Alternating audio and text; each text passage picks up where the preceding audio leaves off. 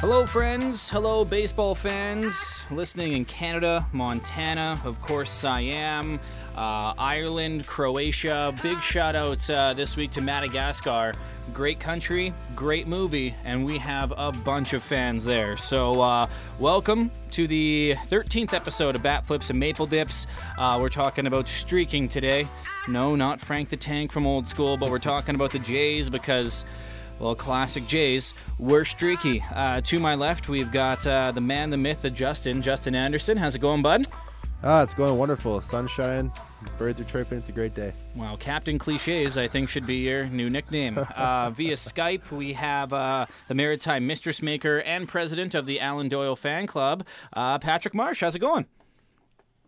It is going well. We've got a, a heat wave warning out here in Halifax, and I'm happy to report Alan Doyle is doing just fine. Even with the heat wave and his long hair, wow, good. Um, I can I can sleep at night knowing that Alan Doyle is okay. Uh, we're going to be talking about the week that was because again the Jays streaky as always. Uh, some players are playing great, some players are playing iffy, which is why we're doing our who's hot, who's not. We've got uh, Professor Anderson with his advanced stats program, and uh, we're going to be talking about some pitching for next year's Jays. Who should we sign? Who should we keep? It's going to be a fun episode, so uh, let's get to it. Um, the series against Philadelphia. I mean, 2 1 series win. It's always a good thing when you win a series. And I don't think a lot of baseball experts picked us to win this because, first of all, we are horrible when it comes to interleague baseball. and secondly, Philadelphia is kind of in the playoff race right Yeah, now. yeah. So we kind of played spoiler against them. Let's talk about game one, that 4 to 2 win, uh, the return of Gurriel Jr. Uh, his hit streak was snapped, but what did you guys like about his return? Do you think he looked rusty or anything, Justin? Or Um, well, his multi-hit streak was snapped in that Yeah. game. He kept his his his hit streak alive uh, that game. Um, he looked really good in his AAA rehab games, uh, but uh, again, they only show the good stuff on from on those highlight films. So Mhm. that's that's all I saw. He's looked a little bit shaky since then, but I mean, he he missed some time against major league pitching. It'll take him a week or two to get back into the groove. Gotcha. Uh, Patrick, talk about Ryan Borucki a little bit because, I mean, a little bit of an iffy start, but he did go six and two thirds. Seven hits is a little worrisome, but five Ks. Did you like what you saw out of Borucki? Of course, Show Rocky is back. He got out of a couple jams. He did what he needed to do. Uh, to, I think he got the W, didn't he? He did. Did he get credited? There we go. Yeah. So he's up to three and three for the season. Exactly what I need to see out of uh, my man. we'll talk about him much, much later in the program when we talk about rotations. But he's back and he's doing what he was doing before he had those bad outings against Boston and New York. So I like it. Makes I me love happy. how I love how Patrick is so quick to say people are back, and then people are the opposite of back. They're the worst. They're awful. It seems like every single week there are like four guys Yeah. that are back, and then there are four guys that are gone. It's like a week to week basis for uh, awesome. Patrick there. Okay, so what about Ken Giles? Is he back? Is he gone? What's Ken Giles? 100 Miles Giles, it, which is the, literally the worst nickname in the history of nicknames in baseball. Um, he is doing surprisingly well. I can't believe that he is 17 for 17 or something like that in saves this Mhm. year. I don't know why, but like I said this last week, every time I think about Ken Giles, I think of him punching himself in the head, Mhm. and I'm just worried that like any second now, it could be right now happening that we don't know about it, and he's just having a total breakdown. And I don't like that. I want I, I want a stable player. I kind of like the wild card closer guy. I kind of like the guys who are getting a little fired up, a little Wild bit unpredictable. You know, kind of got the uh, John Rocker attitude to them. You know, uh, two weeks ago we were talking about Ken Giles and if he was the answer at closer for the Jays, and we were all like, "Eh, think he could not really." Do you guys think he could be now? Yeah, I mean he went two for two this week. That that that uh, game we are just talking about, he did give up a walk and a base hit to make things interesting, but then he got two strikeouts with that, that vintage slider that's looking really good right now. Mm-hmm. Um, he was only throwing uh, like 97, 98 in, in his two outings this week. Um, so he didn't top 100 when he was wearing his 100 miles Giles Players Weekend jersey. Yeah, But I mean, this when you're throwing 98 and you have a 91 s- wipeout slider, you don't need to throw 102. exactly. And Tepera and Clippard, are two favorite people on planet Earth. They actually looked okay, but we don't like giving them credit, so let's just move on. Uh, game two, that 8 6 win, the Yeah. return of Aaron Sanchez. Everyone was looking at Aaron Sanchez in this game. Didn't look great. His stuff No, looked good. it did. Like his movement was looking good on his Yep. pitches, but I mean, 10 hits, two Ks, and that's Yeah. it. When you're a strikeout pitcher, uh, Patrick, Aaron Sanchez, are you a little bit worried about him, or is this just kind of rust from his time off? That's a really good question. Um, when it comes to Aaron Sanchez, I have more to say later. Um, so some more foreshadowing when it comes to talking about our pitchers. I thought he looked like shit in this game. I can't believe we won this game. Uh, I guess credit goes to the bullpen for shutting down the Phillies. Mhm. Um, I don't know what's going on with Sanchez, but honestly, uh, once he has a really good pitching coach, I do believe he'll be able to turn it around. Um, I'm excited for him to report the real Aaron Sanchez to report back to spring training in late February instead of this like fake, shitty Aaron Sanchez who just seems to throw garbage uh, and give up a lot of hits. I don't know what's going on with him. He just walks everybody, and when he doesn't walk anybody, he's giving up, you know, extra base hits. I don't I'm like gonna- it. I'm gonna step in and defend my boy for a minute here. I I, I watched this game because I wanted to see Aaron Sanchez uh, pitch. Um, and it was weird sitting down in front of a TV on a Saturday afternoon. I'm not used to doing that. Um, but over the four, like, about half of his hits, f- at least four of them were bloopers and just ground balls up the gut, like finding holes. So he was keeping the ball. He did give up a couple of hard contact hits, which was worrisome. But for the most part, I thought he did a pretty good job of limiting contact. There was two hits in a row. I think it was in the third inning, that, or maybe it was the fourth, that just kind of blooped in over the shortstop, and I was like, "Oh, come on! Like this guy doesn't need any more bad luck. He's already had blister issues and a suitcase fall on his finger. Like my issues with Aaron Sanchez are are um, just the, his the walks for me. But I mean, his injuries haven't been to his arm. They've been freak finger injuries. Like Mhm. he doesn't have, structurally. There's nothing wrong with his arm. His shoulder's fine. Like so. I mean, as long as he can get some work in, he's going to be fine. He'll come back in in February, like Patrick said, with with a good off season of, of work. We won't have to let blisters heal. Nothing's going to be wrong. He'll be able to just do his full off season program, and hopefully we see 2016 Aaron Sanchez next year. I think we should have traded him. I don't think Aaron Sanchez is ever going to return to the 2015 form that he had. You know, I can't wait to be right again. I just think that I just think that again he had that one good year, and I just think after this it's going to be little injury after little injury after little injury, and then he's going to burn us by going to the Yankees or the Sox and lighting it up. I just can't see Aaron Sanchez in a Jays uniform in the next four or five years. I don't know why. That's why I want to keep him. I just think that he's going to be either hurt all the time and he's going to let us down, kind of like Dustin McGowan did, or he's going to leave and be awesome somewhere else after being hurt so much for us. I don't know why, but I just got a bad feeling about Aaron Sanchez. Um, some other little notes from that game Gurriel's hit streak snapped to 12 games. Yeah. Um, also, though, Danny Jansen, two hits. He's been looking great for the been good. Jays. The future behind the plate is bright for us. And again, the bullpen played absolutely fantastic in that game. The Right. bullpen played really, really good all week when you looked at it. They did. Uh, the starters, not so much. Which brings us to game three of that series. Uh, Marco Estrada. Uh, he's been so good for the past three starts. He's Yeah. been not good, He's been but he's better. been, you know, just better. Just kind of middle of the road Marco Estrada. But two innings pitched. He had four walks, seven hits. I mean, we can't trade him now, and he's probably not going to be with us next year, correct? Because his contract is done this year? He's gone. Yeah. So he's gone, so it doesn't really matter. So I don't think we should waste any more time talking about Marco No. Estrada, someone who's not having a good year to begin with, and someone who won't be here next year anyway. Um, Gritch had a bomb that game, but other than that, were there any positives to that game, Patrick, with that eight three loss? Uh, well, uh, Kendrys Morales went deep Mhm. again, so that was seven straight games Yeah. for the home run. club record. Uh, it should come as no surprise that he was the unanimous choice for Player of the Week in MLB. Mm-hmm. um, totally deserves it. Mhm. Seven bombs in a row. I mean, it would have been great if he had done this uh, during games where it counted. But I've already said that, and I'm tired of complaining about that. So good for him. Yeah. It's a cool streak.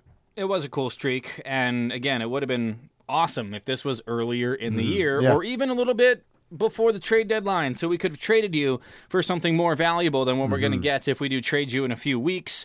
Uh, but yeah, good for Kendrys. It was good kind of seeing him hit the ball. If anything, it gave Jays fans something to get excited for in a Yeah. season that has not been that exciting. And uh, I guess the the baseball Hall of Fame asked for one of his bats from the streak. Oh. So it's cool. That's cool for him because that's the only thing he's ever going to have in the Hall Yeah. of Fame. So and I was just gonna make that same snipe.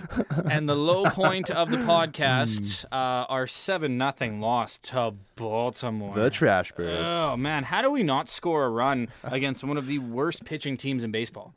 I mean, like Baltimore's pitching is yeah, horrendous. they're not great. But and yet we couldn't get base runners. We couldn't get any hits. We were junk against Baltimore. do you remember last week when we were talking um, about runners in scoring position with Yeah. this team? Uh, and I, I mentioned how when we get a leadoff double, all I pray is that we can get at least one run. Yeah. So they were, I think it was the second and the fourth inning in this game. We had McKinney lead off one inning with a double, and I think maybe Pillar was the other inning. I can't Mhm. recall for sure, but both times we couldn't get the runner in. Um, when McKinney was on second, Morales unselfishly grou- slapped the ball to the right side to advance him to third Yeah. base, and he got a lot of high fives in the dugout for that. So praise to Kendrys for not just trying to keep that home run streak alive, but making an unselfish play. But then with one out and runner on third, we couldn't score him. So Let's talk about Gaviglio a little bit Yeah. because again, he looked great up until that sixth inning. Yeah. But uh, yeah, that three-run bomb kind pitch. of really, really made things tough for him Mm. there. Um, Patrick, your thoughts on Gaviglio here because you've been kind of a big fan of him the past couple of weeks. What did you think about uh, his work up to the sixth inning, and what do you make about that iffy sixth inning? Oh, just uh, he was fine until the sixth. I thought they should have yanked him because I think his at that time like his pitch count was starting to get up there, and for a guy who has been wildly inconsistent, I I mean take yanking him in the in the fifth, it was still zero zero. Um, that's what I I would have done. Um, it, it was like the minute the sixth inning started, everything was just falling apart for him. He couldn't right the ship. He couldn't get his location going. I think he walked a guy or two yeah, during that inning. It was just everything that could have possibly gone wrong for him went wrong. And I knew that three run bomb was going to happen the minute that we had, he had two guys on base. I was like, here it comes. Watch out. So when and you see when you see a younger guy like that kind of start to struggle into the fifth and sixth innings, do you look at that and say maybe he's more suited for the bullpen? Or because you still got time to kind of change him between a starter or a bullpen guy. But those young pitchers, you know, they kind of got to find their niche before you you really kind of settle into something like that. Do you see Gaviglio as being a fourth, fifth starter type of guy for the Jays, or do you see him as kind of being a long relief spot starter kind of guy for the Jays? I see him as the new, better version of what Joe Biagini Mhm. was trying to be the last two seasons. right. Um, uh, now, when I say that he's new and that he's better relative to Biagini, that's still not very good. Yeah, true. Uh, B- Biagini is still hopeless, uh, although you know he did all right this week. Um, Gaviglio, I don't think I, ca- I can't see him being a star. If we want to contend, Gaviglio's not going to be a starter for True. us No, true. unless somehow he magically figures it out in February next year. Um, I don't know, but uh, just as a side note, right now the Jays went down five nothing to Baltimore in tonight's game as we record. Um, Teoscar Hernandez grounded into an inning-ending double play, but it got overturned, and Danny Jansen just walked. So the bases are now loaded for Diaz Hmm. with two outs. So I took the Jays in my sports select keep- on that, so I have a Clayton's hoping. feeling that Diaz is going to strike out or ground out uh, because we have runners in scoring position, and that's that's you know that's Oh. what we do. We'll keep the folks updated on that situation. yeah, keep them updated Yeah. on the game that already happened when they're listening to this. But still, I want to know what happened because again, I bet on them, so I really, really want to know what happened there. Can we get a shout out to Murphy Smith as yeah, well? let's give this guy a hand. Our Like, 31 year old awesome. reliever who made his big league debut at the age of 31, hmm. one and one third scoreless that. innings. I mean, he's not going to be with the team after this. He's probably No. just going to, you know, be with us for the rest of the season. But that's a good feel. That's good a great story. I mean, a Yeah. guy who's 31, he's been in the ma- minors for 10 years. He got Yeah. drafted in like 2008 2009 by Oakland, I believe it was. I looked into it before. But 31, he was sitting in a hotel room with his parents when he got the phone call too, which is really cool. He, he Yeah. said that he was saying how he was just like sitting there, and then his dad like was packing his bags for him because he couldn't he couldn't move. He was Yeah. he was just he couldn't believe he was going to the show. And I mean, a 31 year old guy is still pitching in AAA. Like, That's good on, awesome. good on him for sticking with it. That's that's an awesome story. Absolutely. So that was the week that was. The week ahead, we got two more in Baltimore, the one going on right now, and then Wednesday night's yeah. game. Uh, we're in Miami after that, and then we're playing Tampa Bay. Do we play Tampa Bay in the Trop or at home? I think we're at home for that. Thank goodness. Um, how do you see us doing in those uh, eight games? Let's predict for those eight games: the two against Baltimore, the three against Miami, and the three against Tampa. Well, uh, Patrick is right. Diaz did strike out. Great, so. awesome. Um, so I see us losing tonight. As we're already down five to one. Uh, God, we better win at least one against Baltimore tomorrow. If, if Baltimore gets to 40 wins against us, I'll be very disappointed. yeah, Um, Miami, we should, in theory, sweep them, but knowing us, we'll probably take two.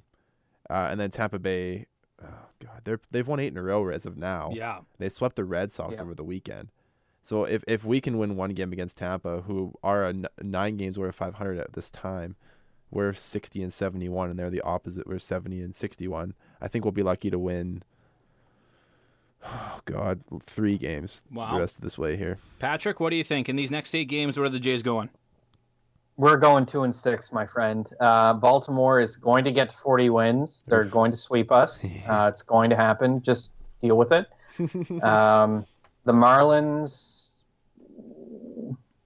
I'm going to say we take two from the Marlins, and then Tampa comes in to town and dummies us. Sweeps us again. Yeah. I bet you Yep. we go one and seven. I'm gonna one up Jeez, Patrick. am here. I the high guy this Yeah, week at three? I'm saying we go one in seven. I say we get swept against Baltimore, which will be the low point of our season. We'll get one in Miami, and Tampa will sweep us. I'm gonna put a note in, in our sheet here because I don't think I've ever predicted the highest amount of wins. We're just not playing good baseball right now. Uh, I know, again, we had that good series against Philadelphia, but even during that Philadelphia series, we still looked kind of iffy. Philadelphia didn't play their best baseball, and I think that's kind of why we beat Philadelphia. And they weren't like they were blowout wins or anything like that. And then again, that 8 3 loss to the Phillies, that 7 0 loss to Baltimore. Right now, we're losing 5 1. Uh, again, the Jays are just kind of, I think they're just kind of killing time until the season ends, but tank, tank, tank, whatever. tank. Uh, again, let's kind of uh, talk about the uh, players who are hot and the players who are not. Uh, Kendrys Morales. Let's just give him some praise. Oh, for the week. Awesome. Uh, during that seven game stretch there, he batted 423. He had seven dingers. He had 12 RBIs. Player of the week in Major League Baseball. Good for Suns out, guns out, Kendrys. But again, it's just, it's too little too late. It's awesome to see. It's awesome to cheer for. But are you a little ticked off that he's doing this at this point, or are you happy for Kendrys? You know what? It any point in the year a guy does this doesn't matter if his team has won 160 games or won 40 like Baltimore. Um, it's it's still really cool to see a guy go on a streak like this. We, we we've had a couple of cool streaks. Like we had Gurriel's multi-hit streak where Mhm. he had tied Shoeless Joe, um, and we have Morales who tied some some guys on the list, and it was one behind Griffey Jr. and a bunch of like, two other guys for Mhm. eight, the most all time in a row. Um, so I mean, good for him. Player of the week, batted over 400 in a week. To, we've we've we've had some very. Um, Kendrick seems to be on our list every week in one way or another. Last week I think he was on the not list, Yeah, and all of a sudden was. he's like, huh, "I heard these guys on BFMD talking shit about me, so I'm gonna." He go. does not listen. go Let's on a be real here. wow, it'd be awesome if he did, because it would be like, "Hey, thank you're welcome for the motivation, Mhm. Kendrick." But I mean, him and McKinney have been really highlights this week. Yeah, Patrick, talk about Billy McKinney for a bit here because, again, 421, three dingers, seven RBIs. Uh, what do you think about this Billy McKinney guy? Because at the start, he just kind of seemed like another kind of those generic kind of guys. Mm-hmm. If it was the show, like if we were playing the show on Xbox or PlayStation, he'd be like one of those 72 overall kind of guys. But Billy McKinney's really stepped it up, hey? Yeah, he definitely has, and it's the same thing that's going through Diaz's head. hmm They know they're the odd men out, so they're doing everything they can to try to secure a chance at a job next year. That's that's all this is. I mean, I don't. How old is Billy McKinney? He's, He's like a- 24, 25. He's young. He's a he's a prospect. He's the one, one we got for J Hap. So Yeah, yeah. I just, what are his? He's utility though, isn't he? Like he He- can play an more than one he's position. an outfielder. Um, he's an Oh, outfielder. He's 24. Uh, Um, but I mean, he's, I'd love it if he he's- could replace like he's pretty Kevin good. Pillar, but I mean, He's not a center fielder though. He's a corner guy. yeah. So I mean, If anyone on our roster is replacing our 25 man's replacing Kevin Pillar, it's gonna be Gritch. Yeah, easily. I think I'd rather have Gritch than not McKinney. Tio. Tio can't play center field. He can't play the corner. I don't. No, what I mean, what I'm saying is like if McKinney continues uh, like playing like this, Oh, I'm I'm Uh, thinking. I'm saying if, Kevin, if Kevin's gone, then we'll have Tio, Gritch, and McKinney in the outfield. That's yeah, but then we don't have gone. anyone to play center. Grichuk will play center. Ugh. Kevin Pillar will play center. I know, but I'm saying if, if in the in the scenario that because people are saying Kevin Pillar might be traded this offseason. That's a rumor flying around. No. So if Kevin Pillar happens to be gone, Randal Grichuk's played a lot of center field in his career. And I'd he's played, rather and he's have- played very well in center field. Out of all the guys we have right now, I'd rather have Gritch Daddy at center than anyone else. oh yeah, for sure. just because of him the, the Kevin field, fielding wise, range wise, hitting wise, I'd way rather have him at center field. Yes. But I mean, there are other options we could put out there, and it wouldn't be the worst options. But at the same time, I mean, Grichuk's been inconsistent. He's been streaky, which is the theme of this episode. But uh, Defensively, he's good though. defensively, he's great. Again, he's kind of like another Kevin Pillar without the flashy plays. Yeah. Uh, let's get into uh, the bullpen here. Joe Biagini. We yerp him a lot, but his last seven games, his ERA is under one. So good Yeah. for you, Joe Good for him. Biagini. Kind of like Kendrys Morales. Little too late, bud. Would have loved this at the start of the season. Thanks a lot for picking it up when we're Yeah. 60 and 71, though.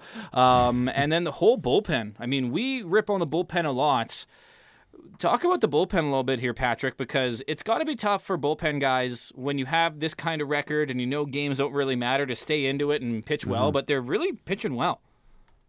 It is so frustrating every week for us to talk about the bullpen because when our bullpen is playing well, we're losing, and when the bullpen is liquid shit, we're winning. I know. Yeah. I'm so tired of it. I hate our whole bullpen. I just want to fire them all into the sun, there it is. put them all on a rock, a rocket, and just shoot it right into the sun. And then next I'm week, so- our bullpen is back, man. our bullpen's back. They're all dead to me. I miss I miss the Axeman and I miss Sangwan O. I I don't care. I just don't care about any of these players anymore. I just want them all gone. I just want us to build a new bullpen from the ground up during the off season. I don't care. I don't want to see any of their faces ever again. I'm kind of like Patrick right now, the where thing like with bullpens though is they're so liquid. Like it's it, it's they're constantly like you can you can go on the street and sign Mike Hauschild and let him come in and throw pitches for you, right? It's But I'm over them right now. Oh, Like yeah, I'm kind of with. Patrick right now. Like I just want a new team. Yeah. Like I want Oh, a new yeah. bullpen. I want a that, new lineup. I want all these new guys to come up. I'm sick of the team that we have. I want our new team. I'm well, we did it this year when we brought in Clippard. That's true. And, and Axford. You can go like I said, you you can go and just go onto the street and find a guy to throw 98 miles an hour for you. Like the bullpen guys are a dime a dozen now. Like you can get somebody anywhere. yeah. Whether or not they'll be effective, like like the Josh Haders of the world, or Kenley Jansen when he was actually good with the Dodgers. I mean, Mhm. it's tough to say, but you can get guys to throw innings like Justin Shafer is right now. He's walks too many guys, but he's doing all right. Um, but I mean, th- it's so easy to find a guy to put pitch in the bullpen that for us for the next couple of years we're just going to be cycling through probably Let, let me ask 30 a question pitchers. though. Why in the name of God is this the the the organization so hell bent on forcing Joe Biagini on us? I'm so over him. I'm so tired of seeing him get a chance to play Major League Baseball. It might be I because we overhyped him. Because when we picked him up, everyone was like, "Man, look Rule- at this guy that we got through the Rule draft Five pick." draft. Look Yeah. at this steal that we got. Look at this. Look how good our scouting is. Look how good our Ugh. farm reports are. Look at all this work we did on this guy, and it paid off at the start. Joe Biagini was lights out his first year at the Jays. Ever since then, it's been all downhill. There haven't been very good moments, but I think it's Can't because they start. were like, "Hey, like this guy. Look what we did with this guy. We turned him around." and they put a lot of effort into him. And I think they're not ready to say bye to him yet. But I think everyone else is just about ready to say bye to him. Uh, speaking of saying bye to people, who's not? Uh, Tyler Clippard. Obviously, I don't think he's been on the hot list yet. He's always been on the not list. Uh, 4.76 ERA through seven games in the bullpen. That's not what you want. Nope. At least he's pitching better than Marco Estrada, though, because, yeah, his 7.04 ERA, he's got 16 walks in 30 innings. Like, not good for Marco, but again, I will always remember Marco Estrada for the playoff. playoffs. The, playoff starts when he Yeah. was toughing out his back injury and just gutting through the pain and pitching well.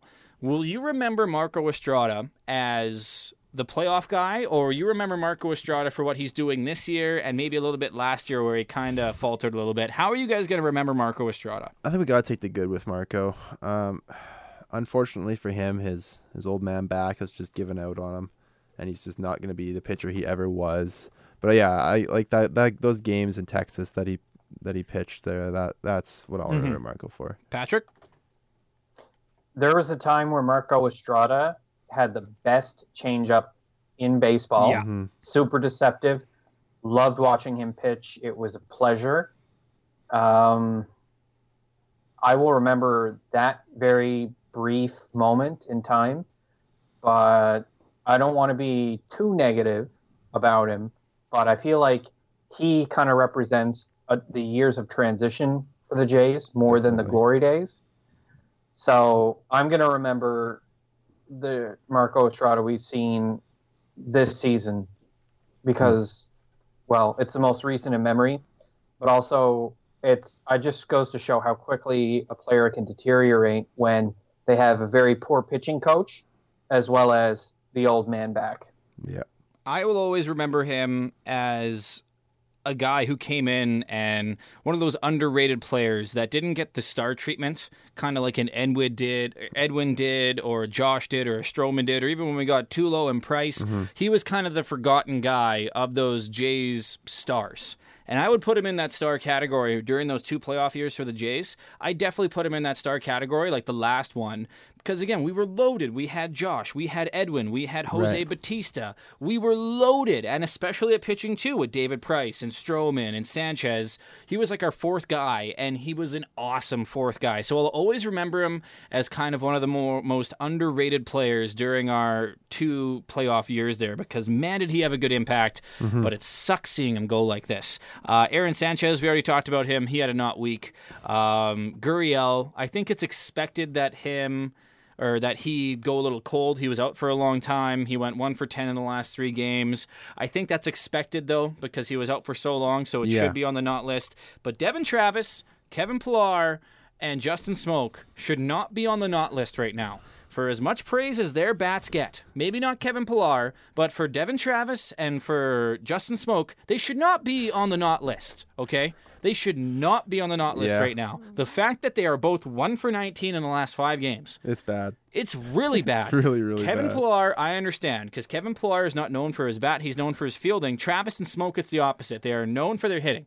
Mm-hmm. So what do you guys think? I know Kevin Pillar is kind of the big one. He's been struggling, but I would say Travis and Smoak are more disappointing than Kevin Pillar. What about you guys? Yeah, for me it's Justin Smoak. um, as Patrick keeps blowing up the Pillar text in our document. oh, uh, Justin Smoak for sure. I mean, prior to this last couple of weeks, he'd been swinging a really hot bat since the All Star break. Uh, I'm not sure what's happened here in the last couple weeks of August, but he's really just almost fallen off a cliff. I don't know if he's getting tired. He hasn't had much of a break over there at first base. Maybe we need to throw Morales out there for a couple of games and give Mhm. Smokey a couple of days off. And we might see that. I mean, we're almost we're, we have three days left this month after today. Um, and I think one of those days is an off day for us, maybe. Uh, but we're almost to expanded rosters. Yeah. It's gonna happen. We're we're gonna call somebody up, and Smokey will be able to get a little bit of a breather, most likely. And especially for our guys, like I mean, he's he's already reached his at bats limit for um his his option to be the highest it could be. So I mean, for him, like he's got nothing really uh money wise to play for at this point. So seeing him and Travis probably get more days off down the stretch for some young guys will be great. Patrick, go off on Kevin Pillar. I know you want to. I will in a second, but first we got to address the other two uh, who have been terrible uh, the last week. Uh, De- this is the perfect time for Devon Travis to self-destruct for the team because it really starts to take his name out of the equation for next year. Um, the worse that he looks this year, the better off we are when we're planning our team next year because we can better justify bring up a player like Cavan Biggio or have Gurriel play second, or even Bo Bichette or whoever can play second. Um, you know, in a spot start or whatever, the more that Travis suffers, the better off the team is. I'm not saying I'm enjoying it, Hmm. but I like the idea of moving on to a different player. Uh, Smoke Daddy getting cold. I mean, he's got nothing to play for. He's probably tired. Uh, this team has sucked ass all year. He's probably tired of talking about it. Probably tired of thinking about it. He, you know, he just went through a cold spell. Kevin Pillar. Nothing makes me happier, Clayton. Nothing is more music to my ears than listening to you smash Pillar for having a terrible week. Because I also want to move on from Kevin Pillar. And when you bash him for going two for 16 in four games, it's just, it's a thing of beauty for me.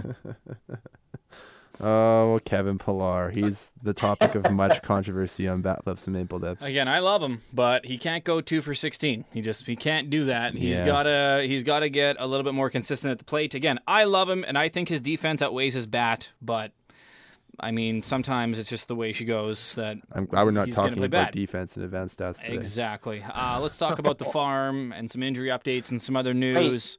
one thing, one thing, Clayton, before we go, this was Players Weekend, which meant it was an opportunity for all the guys to kind of show off some individuality on the weekend. So all the players across MLB got to put some kind of cool nickname if they have one. Some of them didn't, obviously, but uh, who do you guys think out of all of MLB one Players Weekend with the coolest nickname? Brad Boxberger. He had the uh, emoji. He had the box You and a took my- burger Oh, on the back of his jersey. That's pretty good. That's really good. I also I, I do like uh like you know like the grand like Grandy man that's Yeah. a sweet, that's a sweet nickname. Mhm. Uh I, d- I didn't watch too much around the league. Um I saw Mike Trout put the uh, name of of his relative who had passed away Yeah. a few weeks ago on his jersey, which was really a really cool tribute from him. Love me some Mike Trout. Um I know I stole I just stole Patrick's Patrick's uh Boxberger Yeah. Nick. so excited to talk about Brad Boxberger, and you just pooped all over well, it. you asked. Again, I still think Jose I know. Bautista's is the best. Joey, Joey Bats, Bats? that's, That's the best nickname in baseball. Like Joey Bats. Mhm. Just sounds like a ball player name right there. Yeah. Uh, again, let's talk about news. The farm report, injury reports. Uh, Jaime Garcia, Bye bye. Sia. Ha, get it because his last name is Yeah. Sia. All right, bad joke. Whatever. Thanks, guys. Uh, Luis Santos, Sia. Uh, no one claims Smoak or Granderson yet. Yet. I can see someone claiming Curtis Granderson. Granderson. Maybe not Justin Smoak. I don't think No. we'd really let him go, but Curtis Granderson, I think he uh, might be gone. Uh, when it comes to our minor league teams, they're killing it. The Fisher Cats, Lansing, and Bluefield, they're all off to the playoffs. Yep. Buffalo didn't make it. Maybe if they would have had Vladdy the entire year, they would have, because he's batting like 465 right now with Buffalo. 365. 365. Sorry, yeah, 465 would just be insane. uh, Dunedin don't miss the playoffs. They always fucking do. um, minor league playoffs. Are you guys gonna follow along? Are you gonna get excited about this at all? Uh, I'm I'm curious. I'm gonna be curious to watch Bluefield and the Fisher Cats mostly. Um, Bluefield's where like Jordan Groshans is playing right now. yeah, So well, there's there's some really and Eric Pardinho's down there too. Um, there's there's some really pr- young prospects down there, and the Fisher Cats will be fun as well. I, I'm curious. I'm wondering, can the Fisher Cats get Vlad back for the playoffs? Because the Buffalo's No. not. No, we can't. So Vlad will just be his season's just gonna be over, I guess. yeah, I think so. Kind of sucks. God, for- I hope he doesn't get called up. he won't. There's no way in hell they call him up. Um, but Dunedin did have a good season. Like they finished third in their league, and they they were well above 500. It's just they they their uh, division had a couple of really good. I think it's Detroit and Phillies farm teams are in their division. and They Yeah. had great seasons. Um, so they did have a good year in, in the Florida State League. Uh, but yeah, uh, the Fisher Cats and Bluefield for sure are gonna be teams to watch in the playoffs. Patrick, are you getting excited for minor league playoffs, or could you care less? Um, yeah, I don't really care too much about it because I don't have a subscription to MILB TV, I might get it. I wish I did. but I don't. Uh, who plays for the Lugnuts right now? Why are they good? Um, Ryan Noda's down there. Uh, I believe he plays Okay. first base, if I'm not mistaken, and he is having a great year. And they have a couple of guys. Uh, Chavez Young is down there, um, stealing a ton of bases. They they they have a very very fast outfield. They've got a couple of guys Okay. who have combined for stealing over 80 bases this season between the two of them. So they have some really Wow. fast base stealers down there. Their Gotcha. their pitching is a bit suspect. We don't have too many uh, high end pitching prospects pitching in Lansing, but they do have a good offensive team. So let's talk about our injured guys for a bit here. Uh, Solarte, he's still two, three, two to three weeks away. Uh, he's begun throwing, he's begun hitting, but We don't really care about him. At we don't point, really do care about him at this point. I would almost again rather him not come back, maybe save some time or some playing time for the other younger guys and see what we have in those guys because we know what we have in Solarte already. So just get healthy for next season. But it's time for our weekly Josh Donaldson updates because it looks like He's playing tonight. He's playing tonight in Dunedin. Um, it looks like he'll have about three, maybe four games to show other teams that he's healthy, Yeah. can be productive uh, before that 31st trade deadline. I don't think that's enough time to show teams that he's healthy. It might be, um, because you guys always you guys always bring up, oh, it's Josh Donaldson. It's Josh Donaldson. True. He's gonna he he walked in his first at bat, by the way, tonight. Um, so I, I mean, they need him to be to be placed on revocable trade waivers. He has to play in a game to showcase that he's healthy, and then it takes up to 48 hours for the MLB to place him through waivers, but it, it'll it'll happen quick if it does. So after tonight, if Josh Donaldson shows that he can play a full nine innings at third base, he will be placed on revocable waivers by the team. And come the morning of the 30th or the 31st, it'll be approved at the latest. And then the Jays can work out a trade of somebody, whoever claims him, kind of thing. And I think somebody will. Whether or not a trade gets done is another story because once somebody puts the claim in, then they have to tr- tr- talk to exclusively with Yeah. that team to trade for him. So somebody's going to be waiting at by the phone for to get the call saying yeah this Donaldson thing is approved. He's on waivers, and then the phone's going to ring like right like that. Yeah. Somebody's going to take a stab at him, if only to keep him from being traded to somebody else. yeah. Patrick, do you think uh, Josh will be traded before that 31st deadline? Mm, I don't know. It's hard to say. It depends on how the rehab start goes. Mhm. I was convinced by Justin to say that he has not played his last game as a Blue Jay, and that was last week. Yeah. I said that. But I feel like if I go back on that again, I'm just going to look wishy washy. so I'll say I don't think a deal gets done, um, even though we should totally have the mentality of like, let's get something for Right. him. and I'm all for I it just too. don't. Yeah, I just don't see it happening. I mean, unless he's getting traded to St. Louis, maybe. I just don't know. I don't know if Josh Donaldson even like what he wants to do. As far as I'm concerned, from what I've heard, he wants to stay in Toronto. That's the right thing Uh, to say though loves the- too. He loves the city. Do you know what I mean? Like Yeah. I, I, I don't know if he'll even want to be traded. I know he has no true. say in it. You don't but, like, really hear like you don't hear too many guys say, "Oh, I want to leave." Like the, the professional thing to say is, "Oh, I want to stay here." Right? Yeah. So I mean, if if Josh Donaldson wasn't saying that, I don't think anybody re- would read into it. As long as he's not saying that he wants to leave, people are going to assume that he wants to stay, Yeah. right? Yeah, but this season was like the worst case scenario for his career. Like the absolute worst case scenario Yeah. is mired by injuries, Oh man. uh, very severe underperformance.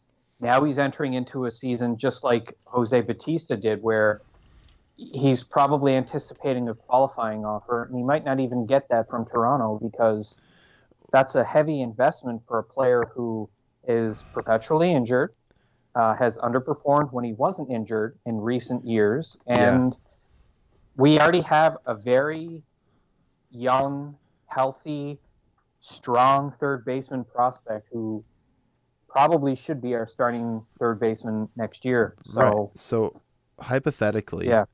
if we offer Donaldson a qualifying offer, and he accepts it, would you think that him and Vlad would platoon between third and DH? I would hate that. would we see Kendrys Morales just get tr- either get traded or DFA? Do you think that would be what would happen? yes, Would you be okay with that? No, Yeah, Yeah. the answer should be no. I agree. we either got to make a decision, one or the other. Leave Vladdy in AAA Mm-hmm. and keep Josh in the majors, or move Josh to short. Like, That oh God, no, that's not the worst idea, um, but I, I no. Do you uh, think him going Donaldson to could play catcher corner would be the outfield? worst no. idea. um he started as a catcher, which in his in his with the, with the A's. I think we're if he's not traded, we're going to give him a qualifying offer. Mhm. Even if he doesn't accept that, then we'll get that compensatory draft pick in the in the end of the first round. Mhm. So we're going to get something for him, whether or not it's via trade or via the c- compensatory draft pick. We'll get um, at least something marginal for Josh. It, it's it yeah like like you said the worst year for him to have this happen a contract year two years removed from an MVP like oh man it, it's it sucks to watch Yeah, it does. He was my favorite player. Still Yeah. is my favorite player. I love watching Josh play, but Mhm. not right now because he can't play to the full potential that is Josh Donaldson. Yeah. Uh, let's let Professor Anderson have the stage here for a bit. Uh, he's going to be talking about some advanced stats and not pitching this time. not We're pitching. talking about hitting. We're gonna go back to offense. We're gonna talk about uh, weighted on base average. It's the better cousin to on base percentage. So when when you're talking about on base percentage or OPS or OBP, sorry, um, all hits any way you a walk any way you reach base is considered equal. So a, a double is worth the same as a home run. Is worth the same as a base on balls. So when you're talking about weighted on base average, they don't do that. So, uh, when you're talking about OPS again too, it's on base plus slugging. So that also thinks that slugging and on base are equal, which really on base percentage is, is about 1.8 times more valuable than slugging. So if a guy has, uh, a, we'll say, well, just for math, a 1,000 on base percentage, he gets on base every time. That's more valuable than him having a 1,000 slugging yeah. it, it, apples to apples, which you can't really do, unfortunately. Um, ooh, Josh Donaldson hit a single, by the way, in a Gotcha. second at bat. Nice. I was watching that. uh, so with with, uh, with weighted weighted on base average, uh, the calculation is there's a bunch of different uh, constants, kind of like when we talked about FIP, how there's a FIP constant. It's adjusted every year. It's park adjusted, whatever. Um, so different things are worth different values. So let's just look at this way. So uh, you times all of your base hits by 0.88 and all of your doubles by 1.2. So basically, a, a, a double is worth more, as it should be, correct? Mhm. So with weighted on base average, you do all of the ways you reach base, and then you divide it by at bats plus walks minus intentional walks, plus your sac flies and hit by pitches. So there's a bunch. It, it factors everything in. So getting into an example here, Mike Trout, 2013, he had an on base percentage of 432. His stats when they were calculated with with this weighted on base average formula, that was 423. So it was actually about nine points lower Mhm. than his on base. So there have been years in his career where Mike Trout has had a, a weighted on base average higher than his on base, but typically you'll see your uh, OBA a few points lower. So for example, this season the league OBP is 319 and the weighted on base average is 315, so a four point difference. Basically, it takes out um, just the equal measure of everything. Gotcha. So looking at the Jays, we have we have some really cool examples on our team. So our team on base percentage is 314 and our on base average is 320. So our, our league the league average OBP is actually 5 points higher than our team on base, but our OBA is 5 points higher than league average. So Mhm. we we see a couple of different things there. So I picked three guys to look at uh, Teoscar Hernandez, Russell Martin, and Randal Grichuk.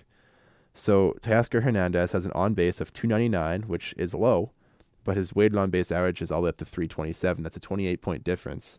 So the reason for this being is that Teoscar Hernandez gets a ton of extra base hits. Yeah.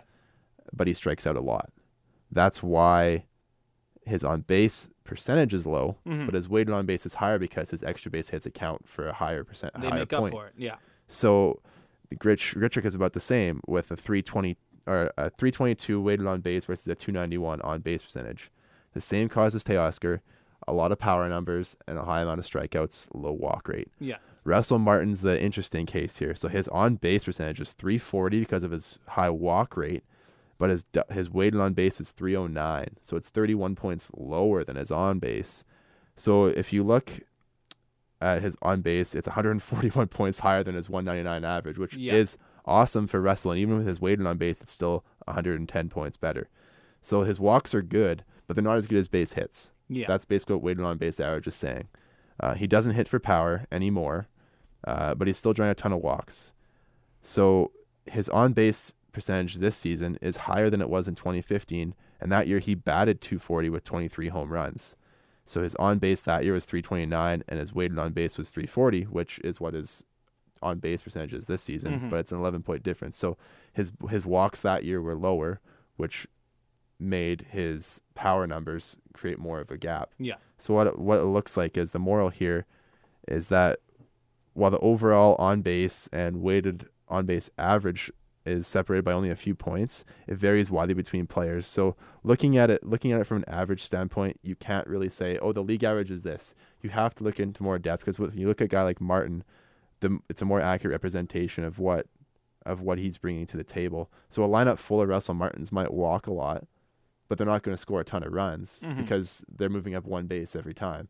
Whereas if you have a lineup of Russell Martins and Teoscar Hernandez and Randal Grichuks, you'll have some walks in there sprinkled with some power numbers. Yeah. And that's what leads to runs. And that's why you see like I mean, I, I don't like talking about uh, RBIs as a as a stat of, that measures player quality because not all players are in RBI situations. Like you have guys like a JD Martinez who are paid to drive those runs and because they're in the third and fourth spot in the lineup Yeah. versus a guy like a Kevin Pillar who bats in the seventh or eighth spot. So it's a little bit different. So looking at this, this is like the catch-all offensive value stat is weighted on base average. I don't care so much for um, looking at walk percentages or ISO, which is a power metric. If if if a player has an on base average above league, then they're a good player. Okay.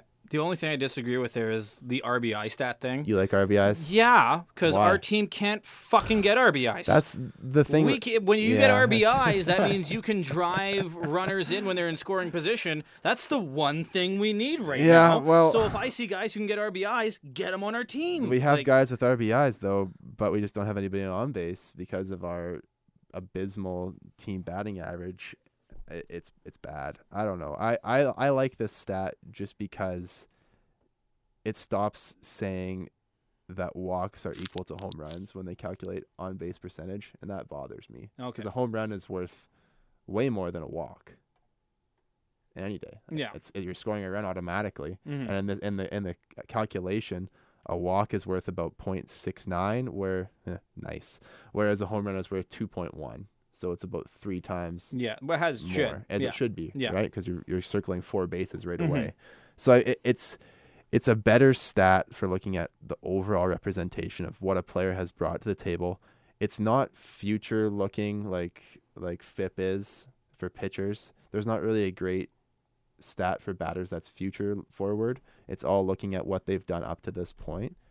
But you still get a pretty good idea if you look back at their career numbers. You'll notice that guys like a Mike Trout or Russell Martin, their their weighted on base averages haven't changed much over their careers. But you'll see that the numbers that contribute to it did. Like we talked about Martin having that 23 home run season where his batting average was 50 points higher than it is Yeah. now. Um, but then he goes this year and has a terrible average, but he's walking 20% of the time. So it kind of balances out. But you still have to go in and look deeper as to what, what went into contributing to the number. Yeah, I like that stat. It kind of shows like yeah, like power hitters are going to have It's a better. OBA, and it's uh, it just kind of shows the quality of hits. They're not just hitting singles and walking; they're hitting doubles. They're driving guys in.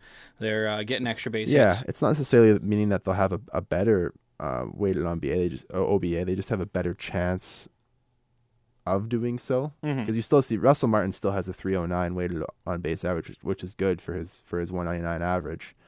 Um, he still has a higher gap between his batting average and his OBA than Gritch or Tio do, just Yeah. because of the fact that he does take walks. It's just saying that if if all those players had the same 250 batting average, Russell Martin would really stand out as the lesser of the three, just because he doesn't have the power numbers anymore. Gotcha. All Yeah. right, let's talk about pitching now. We I, talked I have a about hitting. question. Oh, Sure, go on. Patrick. Continue. Just because, like, I was just waiting for my opportunity. Yeah. When you said a team full of Russell Martins, at Mhm. first I could feel a lot of bile coming up from my stomach into my throat because the idea of it is just disgusting. But then I started to think, Russell Martin, no matter how much we rag on him, uh, has an excellent eye and gets on base a third of the time. Period. Right? We can't really like argue that, right? yeah, So- no, in theory, a team full of Russell Martins, which we'll say it's like nine guys, they all have a 199 average, um, and they also have an OBP of 340. yeah, It's probably going to take them longer to score runs definitely. than a team of nine Gritch Daddies who are just going to be either hitting bombs or striking out. Yeah. But in the long term, wouldn't a, a team full of Russell Martins be better because You're they're with the law of averages, they're more likely to be able to have like one to two grand slams like per game yeah. because see, of the high walk rate. these examples are fun to think of until you start thinking of them in the actual theory. Because a team full of Russell Martins, the the opposing pitching staff is just going to be blowing pitches by them all day. Because right, like we always say, like Martin, he's, he's swinging that plastic shopping bag, right? He can't actually hit the ball. So the reason that he's getting on base is because these pitchers aren't throwing balls in the strike zone, and Russell Martin doesn't swing Yeah. at balls outside the strike zone. So if there's a team full of nine Russell Martins in the lineup, sooner or later that opposing pitching staff's gonna figure that all we have to do is throw fastballs past this guy. He can't catch up to it anymore. Yeah. And and this is the work. limitation of of the stat as well. Like when you're doing that comparison, because Yeah, that and that's why I say you can't you can't look at it from from a team average standpoint. You have to look at each individual player because and, and you, you can't look at just one season. That's why I brought up Mike Trout's 2013 numbers because they aren't much different in terms of weighted on base than they are right now. Uh, you have to look at what a guy's done in the past, which is why I like that pitching stat uh, SIERA because it looks back and you can kind of get a, a pattern for what a guy's done over his career because lineups are going to change. They're not going to have the same people hitting around them all the time.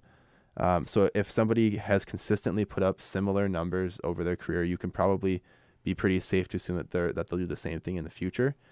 So that's why I mean I understand what you're saying with the with a team full of Russell Martins walking a lot, but having people around you on base is why you walk too because there's pressure on the pitcher to throw strikes or to not give up a hit. yeah, that So makes sense. to It's me. it's fun. It's it's fun to think about it that way. I love it, but at the same time, it's it's a bit unrealistic, unfortunately. All right, we've spent way too much time talking about our fake, all Russell Martin, all Grichuk team, uh, whatever we're doing here. That's a simulation I'd like to something run. that will never fucking happen ever. I'm, so gonna, I'm gonna do it out of the park now. Let's talk about uh, let's talk about pitching here. A quick roundtable discussion here. We're going to be talking about the Jays rotation next season. I think we can all agree at this point. Mark Stroman, Aaron Sanchez, and Ryan Borucki will be our one, two, three next year. Maybe not one, two, three, but they will be in They'll be our three guys. pitching rotation. Those are going to be our three guys. Yeah. We have two spots to fill. Uh, today's roundtable is who should fill those two spots. Mm-hmm. Will it be someone like a Sean Reid-Foley? Will it be a free agent? And we're going to go around the table here and kind of discuss what the best strategy is for the Jays regarding their pitching rotation. So again, Stroman, Sanchez, and Borucki, they're in. Uh, let's talk, or let's start with Patrick here. Patrick, who are your other two going to be? I'm breaking rules again because I'm Oh, going off road right at the start. I want to preface this with the fact that this is, to me, I treated this like a thought experiment and by no means an endorsement or a condemning of the pitchers who I chose. The purpose of the discussion is just to speculate, and it would be boring as hell if I just sat here and just barfed up all the same things that Justin's going to say. So I just figured let's just have a little bit of fun with it. and since initially we were talking mostly about free agents, I wanted to pick more free agents than what we actually need. So bear with me Oh boy. because I'm going off road right away. Uh, the way I see it is that, and again, this is in the thought experiment. One of Stroman and Sanchez is expendable because both are struggling tremendously, uh, and we're not going to be able to contend with both of them failing to reach expectations. So I live in the world where I'm assuming we want to contend next year, and that we want to build a rotation that's going to be more competent than what we have now. For me, I believe Sanchez has a much higher ceiling than Marcus Stroman. He's proved it in the past. Um, but his stubbornness when it comes to dealing with injuries has led to more injuries or re aggravation of injuries. Uh, the blister thing was handled really poorly. Uh, and then jamming his finger and then insisting on trying to pitch further. Again, he even admitted himself, not the smartest idea. I don't know if I necessarily trust him to have the brains to, to do what he needs to do to succeed the same way that he once did. So, for the sake of the thought experiment, I said that our number one starter moving forward is going to be Marcus Stroman. That's not meant to be a slight against Sanchez or some sort of high praise. on uh, Marcus Stroman, but it's just a hypothetical of where I get to design the rotation from the ground up. Right. So number one, Marcus Stroman. Uh, for our number two starter, and this is 100% a Justin choice, and I kind of lifted this from previous discussions, so credit goes to him for this. I'm going with Patrick Corbin, who is currently pitching for the Arizona Diamondbacks. He's a left-handed pitcher who has been extremely reliable uh, for the Diamondbacks this year. Right now, his FIP is 2.39, which is elite. His xFIP, which takes into account home runs, 2.60. Um, whatever he has tapped into this season, he's striking out 11 guys per nine innings and walking only 2.13 batters per nine innings and only giving up 0.64 home runs per nine innings. Uh, in a division filled to the brim with hitters parks, we need a strikeout machine to be out there limiting fly balls as much as possible. That's what Patrick Corbin does, and putting him in a Blue Jays uniform gives us that flamethrower who has the ability to strike guys out really easily. We saw that when Sanchez and Happ were in complete control of their fastballs, they dominated. Corbin's only 29. It'd be great to offer him up a deal for five years at $15 million, um, which is a totally reasonable amount of money to offer him. Um, I don't think we should go any longer term than that. He's only going to turn 30 July next year. This is the perfect left-handed pitcher that I think is going to command more money than 15 million a year because people are going to start realizing just how good he is. But my pick would be Patrick Corbin for our number two starter. Mm-hmm. Um, number three, it's Borucki's spot to lose. Ryan Borucki uh, has proved he can play the Sox and Yankees and win just as much as he has proved that he can pitch to them and lose. he has an average FIP. Uh, he's got a good changeup. He just needs to work hard in his location during the offseason uh, to get back to where he was when he first came up to the show. But I believe he can do it. It's his spot to lose. There's not really anything else to be said. Uh, for the number four spot, I went off road again. Uh, I'm going with the 28 year old uh, right-handed pitcher Nathan Eovaldi, who's currently pitching on Boston. He's had a very meh season, but he's a solid right-handed pitcher choice in free agency. He's only 28 years old. This is his first big league season where he's he's pitched a lot of innings. Uh, his FIP is average. Uh, his xFIP is uh, around the same at 3.78 uh, compared to uh, 3.83 FIP. So he's competent. Um, he has the ability to strike guys out per nine innings. He's good at limiting walks as well as home runs. Um, he should come really, really cheap. I could see us getting him four years, five million. Mm-hmm. so twenty million dollars for a guy who can chew up innings, while the rest of our other pitchers try to figure it out. Uh, and number five, I went super off road, like super, super off road, uh, and went with uh, a choice that I've mentioned before on the podcast, Tyson Ross. Uh, he is a very competent pitcher who is bouncing back from a terrible 2017. I could see us getting him for less than $3 million. Um, two year, uh, 6 million total. If he fails, he goes to the pen and chews up innings just like Joe Biagini. If he succeeds, he's a great trade piece uh, if we're out of it in July. Um, obviously, we have a dearth of AAA pitchers like Sean Reid-Foley, Joe Biagini, Sam Gaviglio, and Thomas Pannone, whose train I am firmly off now after tonight's start because oh it's been a total disaster. um, out of all these guys, and I'll even add in Nate Pearson into this list, uh, SRF is probably the closest, but he got roughed up so badly when he came up. I just think he he needs a little bit more time in AAA to figure it out. Ross will give us that number five option to chew up innings and uh, maybe do a little bit of damage uh, as far as success. And again, if he's great, we trade him. If he's bad, he goes to the bullpen.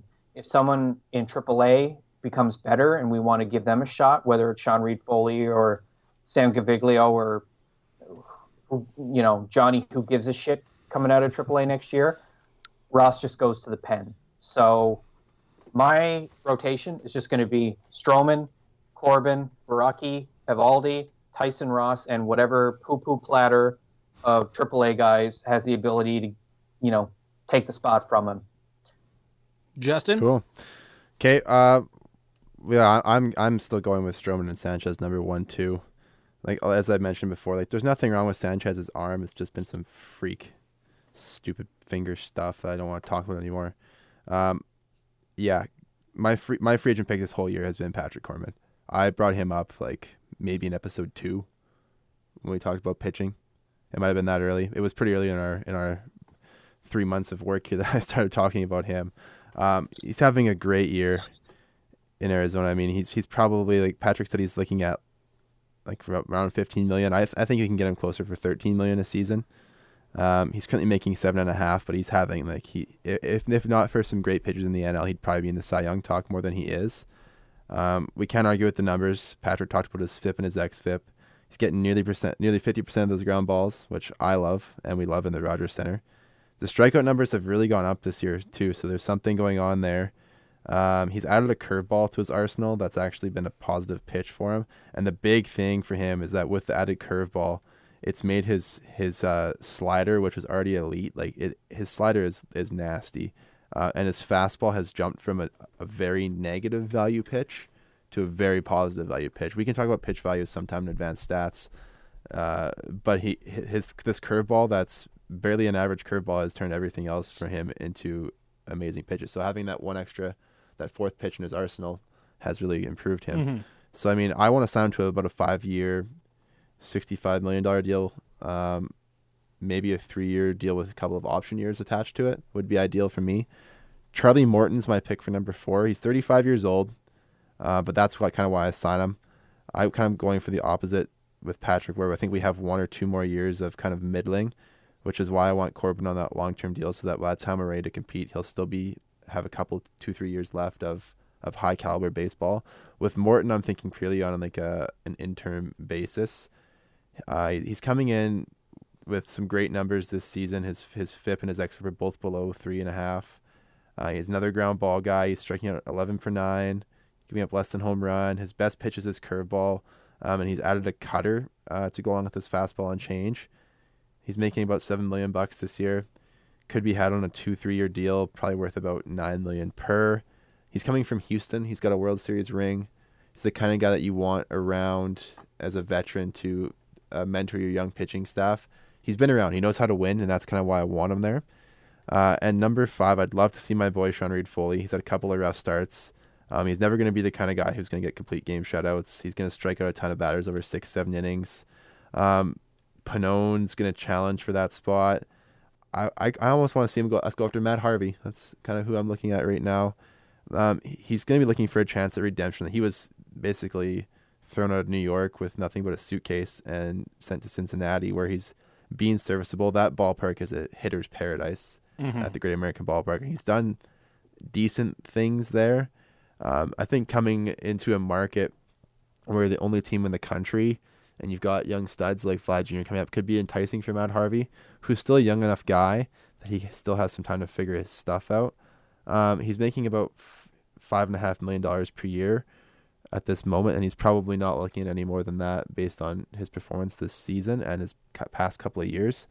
So I'd, I'd love to see us kind of just go after somebody, some guys like that, like a Morton and a Harvey, who are kind of in opposite parts, where Morton's kind of getting towards the end of his career and Harvey's trying to keep his going. Really, What do so for, for my rotation, I would want Matt Harvey as well. Matt Harvey Yeah. is the name that I see as we need another veteran guy in our rotation because our rotation is way too young right now. Mm-hmm. Even though Stroman and Sanchez have a lot of experience, yeah, they're still young and they need boys. kind of like a babysitter, kind of like how David Price was for Yeah. Stroman and Sanchez. good call. The thing is, I want to have a hypothetical trade for Aaron Sanchez in the offseason. Sure. So I don't think that You Sanchez would be in our rotation next year. But you know what? It gets a little complicated with that. So we're just going to say, okay, number one is Stroman, number two is Aaron Sanchez. I say we sign Dallas Keuchel. Like I say we him? make a little bit of noise because I'm like Patrick. I am going for um, being contenders next season. I'm not going into next season thinking, okay, it's going to be another rebuild year, see how our youngsters do, and see Sure. what we got. I think we should make some noise with our pitching rotation. And if our bullpen's going to be crap, we may as well get some good starters who can go deep. So I think Dallas Keuchel. I think his time's almost come to an end in Houston because Houston has Verlander and they got some other Yeah. stars that have. Because before Dallas Keuchel was Houston, I mean, when you thought of the Astros, you thought of Dallas Keuchel, you thought of his beard. He was kind of their face. He's kind of taken a step back. So I think that he might be looking for a little bit of a change of scenery. I know Houston's great and you might want to stay there, but I think we could make some noise getting Keuchel and having another good one, two, three. So, like when Marco Estrada was pitching really, really well for the Jays, we had Stroman, we had David Price, we had Marco Estrada. Right. I think that Stroman Sanchez, if Sanchez figures it out, and Dallas Keuchel could be a really, really good one, two, three. What do you think about his contract? What would you? What would the value be? See, that? that's the thing. I would want to trade Aaron Sanchez and then maybe give more money to Dallas Keuchel. Okay. But again, that doesn't save us any money in the next two years because again, Sanchez isn't making that much money right now. But long term wise, True. I Okay. think Keuchel would get less than Aaron Sanchez is getting because Keuchel's older. Sanchez has more potential. Keuchel's you already know what you're going to get in Keuchel. Right. But I just think we should make some noise, get Dallas Keuchel, and then I think after that we can keep Borucki and Sean Reid-Foley. But for me, again, this is me thinking I think we should trade Aaron Sanchez for another pitcher and some prospects and maybe some bullpen help. I think we can get a lot of people in return for Aaron Sanchez. But I think that we should sign that one big name as opposed to signing two kind of medium names like a mm-hmm. Matt Harvey or someone else, you know? Yeah. I think we should go after one big name like a Dallas Keuchel and then keep the rest of our guys. I think we would I think that would just add a lot of spark to our pitching rotation if we just had one more guy instead of adding a couple more pieces and sending some guys or whatever. So if we are keeping Aaron Sanchez, go after Dallas Keuchel. If we trade Aaron Sanchez, maybe go after a guy like Matt Harvey. But that's what I would do. Yeah. See, I, I when I was typing up my list, I, I put Dallas Keuchel in at my number four spot, and then I looked at they're predicting his average salary is going to be twenty million bucks. I know. See, Uh, it'd be a yeah, little that's- pricey. that that's I was typing and I was like, ah, Dallas Keuchel would be a great fit with the Blue Jays, and I like Mhm. his average salary would be oh, I know. I don't know if I like that. And he, his Scott and Scott Boras is his agent, so you know he's going to get paid Yeah. because that Yep. guy does nothing but get players paid. Yeah. Um, yeah, I don't know. I I'd love to see Dallas Keuchel. He's he's thirty. He seems to be past those injuries that kind of were an issue for him the last couple of seasons, and he's back to pitching very very well again this year. Mhm. The the strikeouts and the walks are looking good again for him, which I do like a lot. I if we got Dallas Keuchel, I'd be pretty excited. Me too. Uh, he's kind of in the, he's Well, yeah, he's, he's- he's 30 right now. He's kind of in that same age range as as Patrick Corbin. So if we could- imagine if we could get both of those guys, We won't. we won't, but hypothetically that would be pretty cool. Me too. Uh, last words, Patrick. You get them today. Okay, so I like all of your guys' choices, but I the reason why I went super off road was number one, not to be boring, uh, but number two, I don't. Uh, my picks are kind of they're meant to imply that the team isn't going to contend right. in the next year or two. I mean, obviously Corbin would fit into the long term plan. Players like Nathan Eovaldi might. It's kind of us taking a flyer on him to see if he becomes more than what he is right now, which is, for lack of a better term, like a 28 year old rookie who's maybe figured something out. mm-hmm. Uh, and then Tyson Ross, who's obviously on the list as an inning eater, because I just don't see anybody else being able to pitch as well as what he is this year. Next year, just because I, it's not that my faith in uh, Sean Reid-Foley is like badly shaken. It's just maybe he, maybe he won't be ready next year. He's clearly not ready this year. So I want to throw it back to you guys as like just a last second question for you guys. How much longer do you think Sean Reid-Foley is going to take to be 100% MLB ready and be competent? I think he's MLB ready right now. It's just we forget he's a rookie. Yeah. He's a rookie right now, and he's a pure rookie that didn't start the season with the team. He was a He's call a up. call up. I think that Sean Reid-Foley is a little better than we give him credit for. I think we harp on him a little bit too much. He's Right. Mm-hmm. still young. He's still working on some stuff, but he it looks like he belongs out there. He's got the look, but he does have to piece some things together. He does need a little bit better movement on his on his uh, off speed stuff and his sliders and stuff like that. Mm-hmm. But I think he would be ready next year. Yeah, see, I'm kind of, I'm with you there. I, I've been a big uh, Sean Foley advocate all throughout this season. Uh, him and Danny Jansen were guys that I wanted up kind of to start the year. Um, yeah, I, I think coming into a season and knowing he's going to be in that rotation come the opening day lineup would be a, a big confidence boost for him because, like you said, getting called up as an injury fill in, Yeah. you're not expecting it really as a, as a, as a player. And at least if you know coming out of spring training that yeah, this I'm on this team, Mhm. it's my spot to lose. You have a lot less pressure than if you're coming in and you're trying to make a name for yourself Agreed. late in the season on a losing team. All right, that's it, friends. Uh, thanks for listening to episode 13 of Bat Flips and Maple Dips. Uh, special shout out to, of course, Montana, of course, Madagascar, of course, Siam, Croatia, Ireland. Uh, wherever you listen, let us know because we're all over the internet machine. Uh, Facebook at Bat Flips and Maple Dips. Uh, on Twitter and Instagram at BFMD Podcast, SoundCloud, Spotify, Google Play Music uh, iTunes, you name it, we're probably on it. Uh, look us up, give us a like, give us a follow, uh, tell us your comments, what you like, what you dislike. We can take chirps. I mean, we give them, we can take them as well. So, uh, yeah, just make sure you follow us all over the place, uh, give us your feedback, and uh, as always, next Tuesday, we'll see you then. On behalf of Patrick and Justin, have a good one.